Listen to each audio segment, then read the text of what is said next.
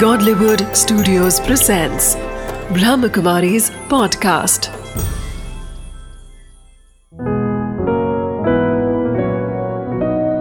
ज़िंदगी बने आसान। नमस्कार दोस्तों, ओम शांति। स्वागत है आपका हमारे प्रोग्राम ज़िंदगी बने आसान में। दोस्तों मन उस सफ़ेद चादर के समान है जिस पर आप जो रंग भरेंगे वही रंग उस पर चढ़ जाता है।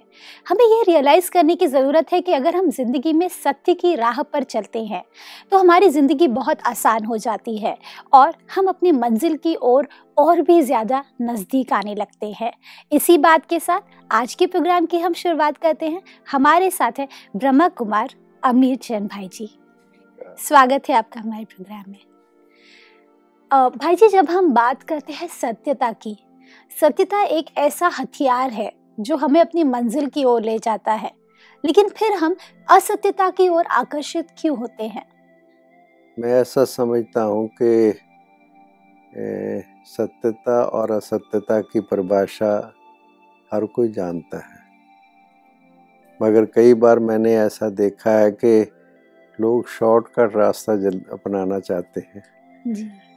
कोई भी बात में मेहनत करना सिस्टम से चलना, मर्यादापूर्ण ज़िंदगी गुजारना, सच्चाई से चलने में कठिनाई महसूस होती है।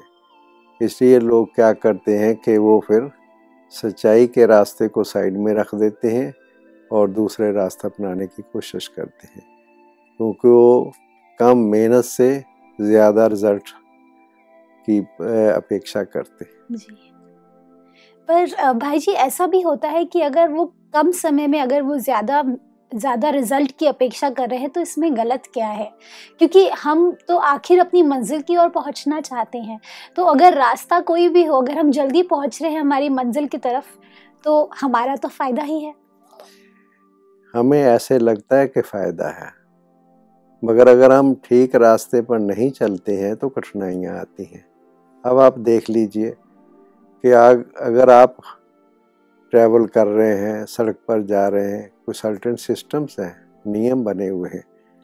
अगर आप रेड लाइट में अगर आप अपनी गाड़ी को नहीं रोकेंगे तो आप जल्दी तो पहुँच जाएँगे जहाँ आप पहुँचना चाहते हैं। पर उसके लिए आप देखिए कितना नुकसान हो सकता है और कठिनाई पैदा हो सकती है। एक्सीडेंट हो सकता है। हाँ। बिल्कुल। तो इसलिए जो है केवल ये मापदंड ही काफ़ी नहीं है कि हमें जल्दी मंजिल मिल जाएगी, जल्दी प्राप्ति हो जाएगी और हम मंजिल पर जल्दी पहुँच जाएँगे। नहीं, मैं ऐसा समझता हूँ कि कुछ नियम और असूल हैं और सिस्टम्स हैं जिनको फॉलो करना भी बहुत ज़रूरी है। पर भाई जी हर इंसान के लिए, उनके लिए एक नया मापदंड होता है, हर व्यक्ति का, कि भाई मैं ऐसे करूँगा तो मेरे लिए ये रिज़ल्ट होगा। शायद आपके लिए वो वैल्यूज़ डिफरेंट हो जो मेरे लिए हो। सबका अपना अपना एक नज़रिया होता है। तो ऐसे में सही क्या है और गलत क्या है ये कौन तय करेगा? मैं ऐसा मानता हूँ कि इन द लॉन्ग रन जिस चीज़ में हमें भला दिखाई देवे इन द लॉन्ग रन ऐसे कहा भी जाता है all is well that ends well हर एक का नज़रिया अलग हो सकता है हर एक के लक्ष्य अलग हो सकते हैं हर एक की मेथडोलॉजी अलग हो सकती है। इसीलिए तो आज आप देखते हैं संसार के अंदर कितने लोग हैं जो आज सच्चे दिल पर हाथ पर रख करके कह सकते हैं कि मुझे मन की सच्ची शांति है हम्म। मुझे ज़िंदगी में खुशी है मेरी ज़िंदगी में संपन्नता है संतुष्टता है। आज कितने लोग हैं? उसका कारण ये है कि जो शॉर्टकट रास्ता अपनाते हैं या अपने ढंग से अपने नियम असूल बना लेते हैं वो ज़िंदगी में बढ़ते हुए नज़र तो आते हैं। मगर कई दफ़ा उनके जीवन में ऐसी चीज़ें भी पैदा हो जाती हैं जो उनके लिए कठिनाई का कारण बनती है। जी। भाई जी, ऐसा भी होता है कि कई बार जब मैं असत्य, किसी को अगर सपोज़ एक छोटे से बच्ची की बात करें, अगर उन्होंने सच बता दिया मम्मी को कि, मम्मी, मैंने ये चीज़ तोड़ दी है तो मम्मी से डांट पड़ेगी। तो उस डर के चक्कर में बच्चा मम्मी को बताता नहीं है कि मैंने ये चीज़ तोड़ दी है, मैंने ये खिलौना तोड़ दिया है। वो उसे छुपा करके ऐसे कोने में रख देता है जहाँ पे कहीं गलती से मम्मी ने अगर ढूंढ लिया तो फिर उससे डांट तो पड़नी है। तो ऐसे में अगर बच्चा छुपा रहा है ये बात मम्मी से तो क्या गलत कर रहा है? इसका कारण ये है कि आप इसकी बहुत गहराई में जाने की कोशिश करेंगे तो बच्चे के अंदर ये जो थॉट्स हैं या ये जो उसकी सोच बनी है, उसके पीछे कारण क्या है? क्यों बच्चा छुपाता है? क्यों बच्चा झूठ बोलता है?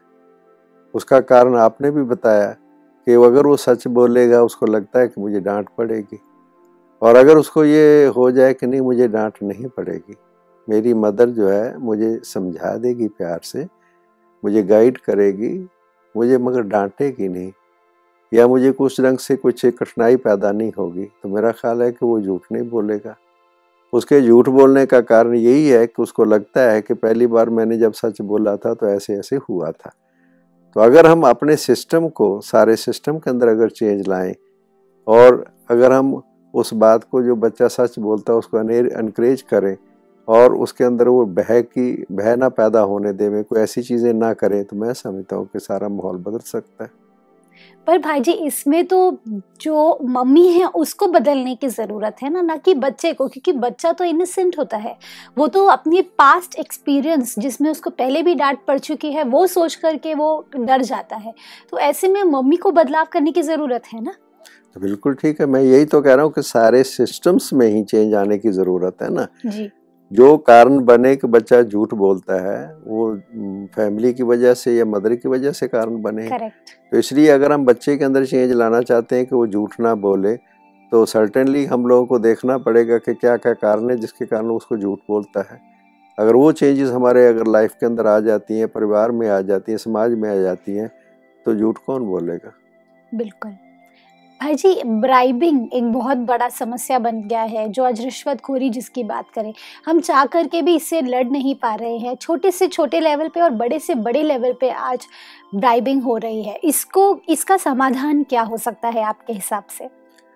नहीं, इसका कारण ये है कि बहुत से ये जो टॉपिक है काफ़ी विस्तार का है। फिर भी आपने कहा है तो जो व्यक्ति ब्राइब लेता है या किसी ढंग से गलत धन का जैसे कि उसको प्रयोग करता है तो उसका कारण ये होता है कि उसकी जो उसने जो सिस्टम्स बना रखा है फैमिली के अंदर अपने जो उसके एक्सपेंडिचर्स हैं कई बार मैंने देखा है कि उसके जो जो उसके रिसोर्सेज हैं जो उसके सही रिसोर्सेज हैं उससे ज़्यादा उसने एक्सपेंडिचर बना रखे हैं हम्म। वो जितनी इनकम उसकी होनी चाहिए जो जायज़ तरीके से वो ज़िंदगी गुजारे उस रंग से नहीं है वो दूसरे रंग से जीना चाहता है।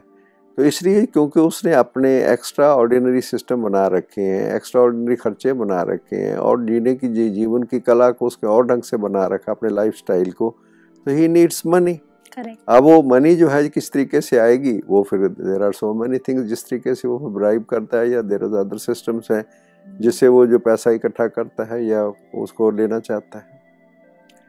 जी। पर भाई जी, ऐसा भी होता है कई बार कि जब हम बात करते हैं सत्यता की, सत्य के राह पर चलना बड़ा मुश्किल होता है। आज जब हम बात करते हैं सपोज़ हम अपनी गवर्नमेंट लेवल पे सिंपल सी बात करेंगे, वहाँ पे भी हर तरह के व्यक्ति होते हैं। कुछ लोग होते हैं जो असत्य की राह पर चलकर सक्सेसफुल हो रहे हैं मेरी आँखों के सामने और मैं चाहती हूँ कि मैं सत्य को लेकर के फिर आगे बढ़ूँ, लेकिन ऐसा हो नहीं पाता है। जितना मैं सत्य की राह पर चलती हूँ, उतना ही कई बार मैं स्टैगनेंट हो जाती हूँ। ऐसे में क्या किया जाए? ये एक्चुअली हर एक व्यक्ति की अपनी अपनी सोच है। अपने अपने उसके सर्टन सिस्टम्स हैं, जो उसने बना रखे हैं। कई दफ़ा वो ऐसा समझता है कि मैं अगर गलत रास्ते पर चलूँगा और उससे मेरी प्रोग्रेस होगी या उस तरीके से मेरी उन्नति होगी और मैं आगे बढ़ जाऊँगा तो ये उसकी सोच है उस ढंग से। और अगर वो समझता है कि मैं ठीक रास्ते पर चलूँगा मगर मैं आपको एक बात बताऊँ कि अगर जो आदमी गलत रास्ते पर चलता है झूठ बोलता है जो कुछ भी है जिसे आप कहते हैं कि अगर अदरवाइज़ वो स्टेगनेट नज़र आता है मगर आप उसको अंदर से उसकी आत्मा उसकी चेतना उसकी कॉन्शियस आप उस लेवल पर अगर जाकर के देखेंगे तो उसकी कॉन्शियस जो है उसकी चेतना जो है उसको सपोर्ट नहीं करेगी। वो ऑलवेज उसको अंदर से ये आवाज़ आएगी कि आप गलत रास्ते पर आप गलत हम्म। रास्ते पर हो। वो आगे बढ़ता हुआ दिखाई देता है समाज को आगे बढ़ता हुआ दिखाई देता है दूसरों को आगे बढ़ता हुआ दिखाई देता है मगर अंदर ही अंदर जिसे हम कहते हैं किलिंग द कॉन्शियस अंदर अपनी कॉन्शियस को वो दबाता है। वो जो अंदर आवाज़ उसको आती है क्योंकि अंदर चेतन शक्ति है आत्मा है स्पिरिट है ईश्वर की संतान है तो उसको अंदर में वो चीज़ें उसके अंदर हैं। उसके अंदर वो गुण और शक्तियाँ उस आत्मा के अंदर हैं। मगर उस आवाज़ को ना सुन करके और अगर वो दूसरे रास्ते को अपनाएगा तो धीरे धीरे कई दफ़ा वो आवाज़ खत्म हो जाएगी। इसलिए उसको वो सुनाई नहीं देगा और इसलिए उसको ऐसा लगेगा कि मैं जिस मैं जिस रास्ते पर चल रहा हूँ ठीक चल रहा हूँ और इस रास्ते पर आगे बढ़ बढ़ता जाएगा। भाई जी जब हम बात करते हैं माइंड की और हम अपने एक्शंस की बात करें, इन दोनों के बीच का एक बहुत बड़ा अंतर होता है। जब हमारा सबकॉन्शियस माइंड किसी चीज़ को एक्सेप्ट कर लेता है कि ये सत्य है या ये झूठ है तो इन दोनों के बीच का जो मापदंड होता है वो हमारा सबकॉन्शियस माइंड तय करता है राइट लेकिन एक्शंस लेवल पे अगर हमको चेंजेस लाना है तो हमें सबकॉन्शियस लेवल पे उसको ध्यान देने की ज़रूरत है या डायरेक्टली हो जाएगा? देखिए, दोनों चीज़ें सबकॉन्शियस और कॉन्शियस का आपस में लिंक रहता है। जी। कई चीज़ें हमारे सबकॉन्शियस में हैं मगर जो हमारा एक्शन है जो हमारे कर्म होते हैं जो हम डेली लाइफ में यूज़ करते हैं दैस इज़ कॉन्शियस लेवल उसको हम कॉन्शियस लेवल कहते हैं। जी। जो सबकॉन्शियस में there are so many things हमारे सबकॉन्शियस के अंदर भरी हुई है। उसके अंदर सच भी है झूठ भी है पाप भी है पुण्य भी है सबकॉन्शियस लेवल में तो जो चीज़ें आज तक हो चुकी हैं पास्ट वो हमारे अंदर भरी हुई है। Correct. मगर अगर हमें एक्शन में लाना है प्रेजेंटली तो उस चीज़ों को कॉन्शियस लेवल पर लाना पड़ता है। अच्छा। तो वो कॉन्शियस लेवल पर जो चीज़ होगी वो चीज़ हमारे जो चीज़ मेमोरी में होगी जैसे कॉन्शियस में ना मेमोरीज अच्छा जो जो प्रेजेंट है हमारा जो हम हम हैं सामने सामने हैं जैसे एक फिक्स डिपॉजिट है एक हमारा करंट अकाउंट है बैंक के अंदर। फिक्स डिपॉजिट ठीक है ओके फिक्स डिपॉजिट में बहुत सी चीज़ें पड़ी हुई हैं। मगर हमें डे टू डे काम करने के लिए तो करंट अकाउंट चाहिए सेविंग अकाउंट चाहिए ना। करेक्ट। फैक्स्ट में तो पड़ी हुई है मगर इमीडिएट तो हमें करंट और सेविंग काम करता है ना। इसलिए जो हमारे कॉन्शियस लेवल पर चीज़ आएगी अगर हमारे कॉन्शियस लेवल में ये चीज़ हो कि ये मैंने नहीं करना है ये गलत है ये जो करने से ये कठिनाई पैदा होगी। उस वक्त उस वक्त जो उसके सामने चीज़ आएगी उसके रीजन में आएगी उसको जो प्रेरित करेगी चीज़ वो कॉन्शियस लेवल प्रेरित करता है okay. तो आपके हिसाब से अगर हम कॉन्शियस लेवल पे अपने आप के अंदर चेंजेस लाएँगे तो ऑटोमेटिकली हम हमारे एक्शंस बेटर होते जाएँगे राइट ओके okay. जी भाई जी कई बार ऐसा होता है कि जब हम बात करते हैं सिचुएशंस की सिचुएशंस ऐसी बनती जाती है कि हमें हम चाह कर के भी सत्य को पकड़ कर रख नहीं पाते हैं। कई बार ऐसा होता है जैसे आज अगर आ, हम ऑफ़िस लेवल की बात करें ऑफ़िस में भी कई बार ऐसा होता है कि बॉस के साथ में जब हम इंटरेक्ट कर रहे होते हैं तो कुछ ऐसी गलतियाँ हो जाती है हमारे हमारे थ्रू जिसमें नुकसान हो जाता है। अगर हम बॉस को बताएँगे तो शायद हमारा जॉब तक जा सकता है। ऐसी सिचुएशन में अगर मैं बात को छुपा रहा हूँ मैं झूठ नहीं बोल रही लेकिन मैं छुपा रही हूँ तो क्या ये झूठ के समान है? या छुपाना भी सही है। एक्चुअली मैं ऐसा मानता हूँ कि कोई ख़ास दोनों में फ़र्क नहीं है। छुपाना या झूठ बोलने में मैं ऐसा समझता हूँ ख़ास फ़र्क नहीं है। मगर मैं ऐसा मानता हूँ कि कोई भी व्यक्ति चाहे वो झूठ बोलता है चाहे वो छुपाता है उसके लिए उसके सामने कुछ चीज़ें हैं जिसको वो सामने चैलेंजेस को फेस नहीं करना चाहता है। जी। कुछ उसके सामने चीज़ें आ रही हैं जिससे वो घबराता है या डरता है या अवॉइड करना चाहता है। अगर उस व्यक्ति के मैं ऐसा मानता हूँ कि उसका ऑफिसर और वो दोनों वर्षों से काम कर रहे हैं इकट्ठे काम कर रहे हैं कई समय से काम कर रहे हैं अगर सचमुच उसकी पर्सनैलिटी में ऐसी चीज़ें हैं वैल्यू सिस्टम है उसके बॉस को पता है कि ये व्यक्ति ऐसा नहीं है। आज इसे एक आज भूल हो भी गई गलती हो गई तो व्हाट इज़ दिस फिर क्या हुआ? hmm. उसकी ओवरऑल पर्सनैलिटी अगर उसके ऑफिसर्स के माइंड में ये है कि ये आदमी बहुत नेक है ये आदमी झूठ नहीं बोलता है संसियर है। उसने उस व्यक्ति को कई वर्षों से देख रहा है वो।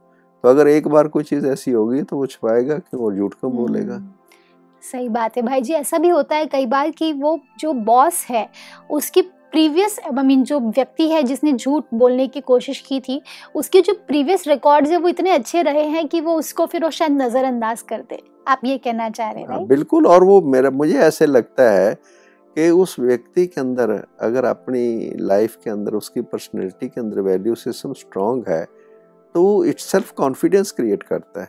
हम्म। कि अगर मैंने आज बात कोई मैंने बात मेरे से कुछ हो भी गई है और मैं एज इट इज़ अगर बताऊँगा तो मेरा ऑफिसर जो है वो मुझे कुछ कहने वाला नहीं है। क्योंकि वो मेरी लाइफ को जानता है मेरी पर्सनैलिटी को जानता है मेरे स्वभाव संस्कार को जानता है इसलिए कई दफ़ा मैंने देखा है कि वो जैसे ही बात है वैसे सुना देता है और उसमें कोई ऐसी बात कुछ होती भी नहीं है। करेक्ट। भाई जी कई बार ऐसा होता है कि जब हम बात करते हैं असत्यता की असत्यता आज चारों तरफ़ है। कोई भी ऐसा व्यक्ति नहीं है जो बहुत गिने चुने व्यक्ति होंगे जो सत्य की राह पर चलते हैं। लेकिन उनको सबसे ज़्यादा कठिनाइयाँ सहन करनी पड़ती है।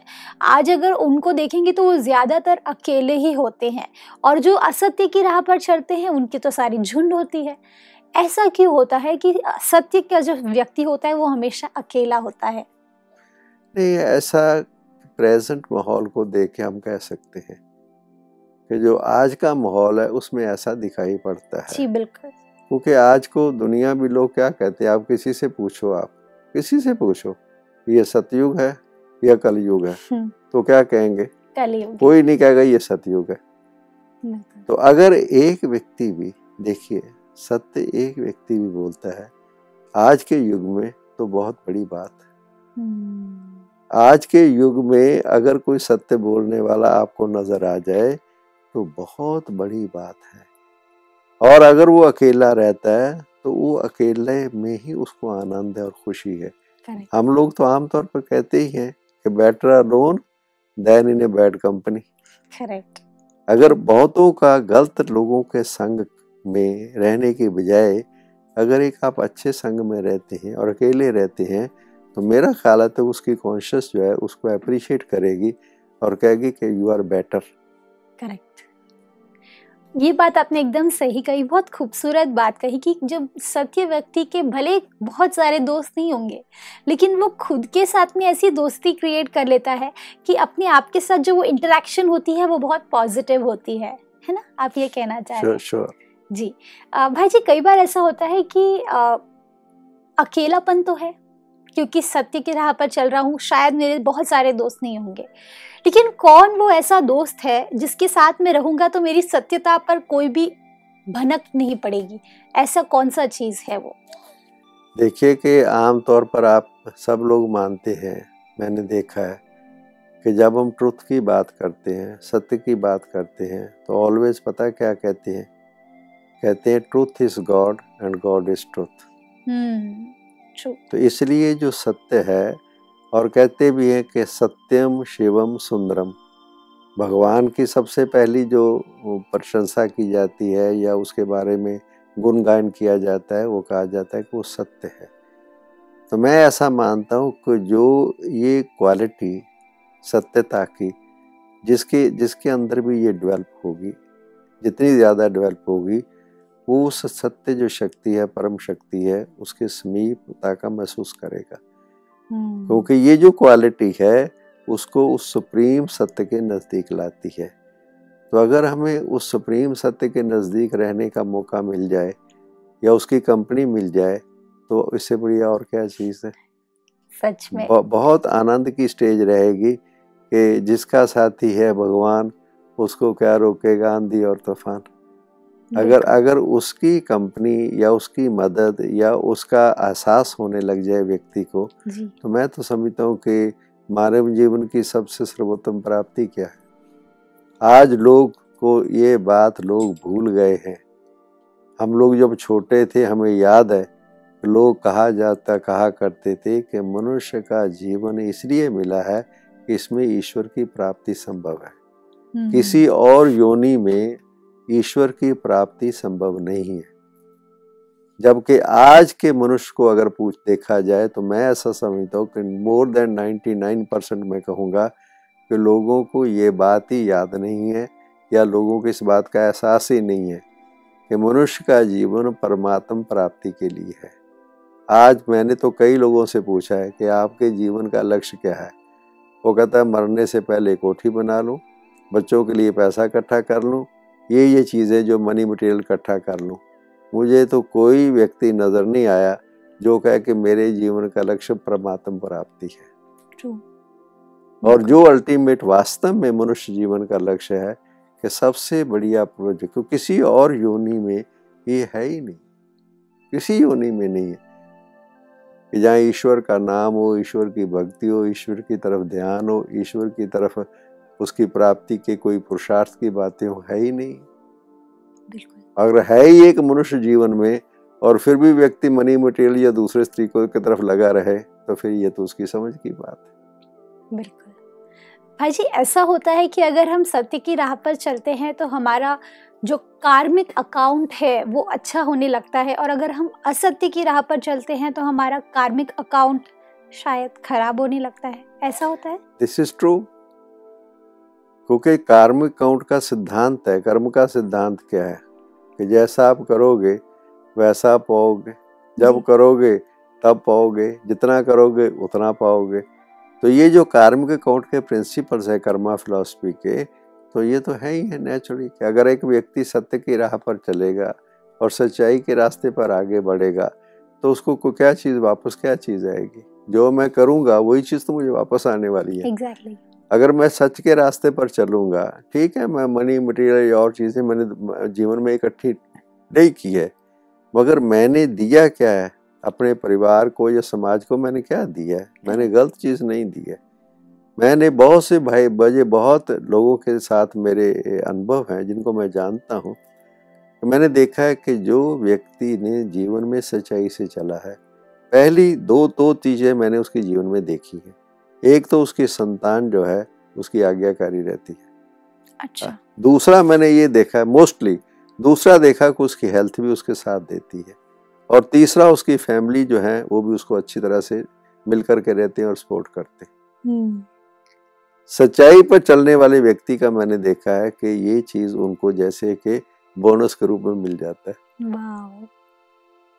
कि अगर उसने क्योंकि जो उसने उसने ईश्वरीय गुण को या एक डिवाइन क्वालिटीज को डेवलप किया है तो नेचुरली है कि उसका कार्मिक अकाउंट है। करेक्ट अगर उसने व्यक्ति ने खुद झूठ बोला ही नहीं है हमारे पास कई सोशल लीडर्स कई पॉलिटिकल लीडर्स कई रिलीजियस लीडर्स जो नामी ग्रामी हुए उन लोगों के एक लाइफ को हम स्टडी करते हैं तो सत्य की राह पर या सत्य की खोज पर या सत्यता के अनुभव ये उनकी लाइफ के अंदर ये चीज़ ही है कि जो हम्म। उन्होंने सच्चाई को अपने जीवन में धारण करने के लिए कितना कुछ काम किया और एफर्ट्स की। भाई जी अगर सपोज़ हमारे परिवार में कोई ऐसा व्यक्ति है शायद वो एक छोटा बच्चा हो या कोई एक टीनेजर हो तो एज अ मदर मैं क्या चेंजेस लाऊं? अगर वो बच्चा बहुत ज़्यादा झूठ बोलता है मैं जानती हूँ मैं समझती हूँ, लेकिन फिर भी मैं उसे डांट नहीं रही। आपने कहा कि हमें डांटना नहीं है। लेकिन चेंजेस कैसे लाएँ? क्योंकि चेंज तो आना ज़रूरी है अगर चेंज नहीं आएगा तो वो पूरी ज़िंदगी झूठ के राह पर ही चलेगा। तो बिना डांटे चेंज कैसे लाए? मैं ऐसा समझता हूँ कि वो भी एक आत्मा है, चेतन शक्ति है। वो ऑब्ज़र्व भी करता है, देखता भी है, सब चीज़ें उसको जानता भी है। तो इसलिए अगर हम उसके साथ उस ढंग से चलते रहेंगे हम्म।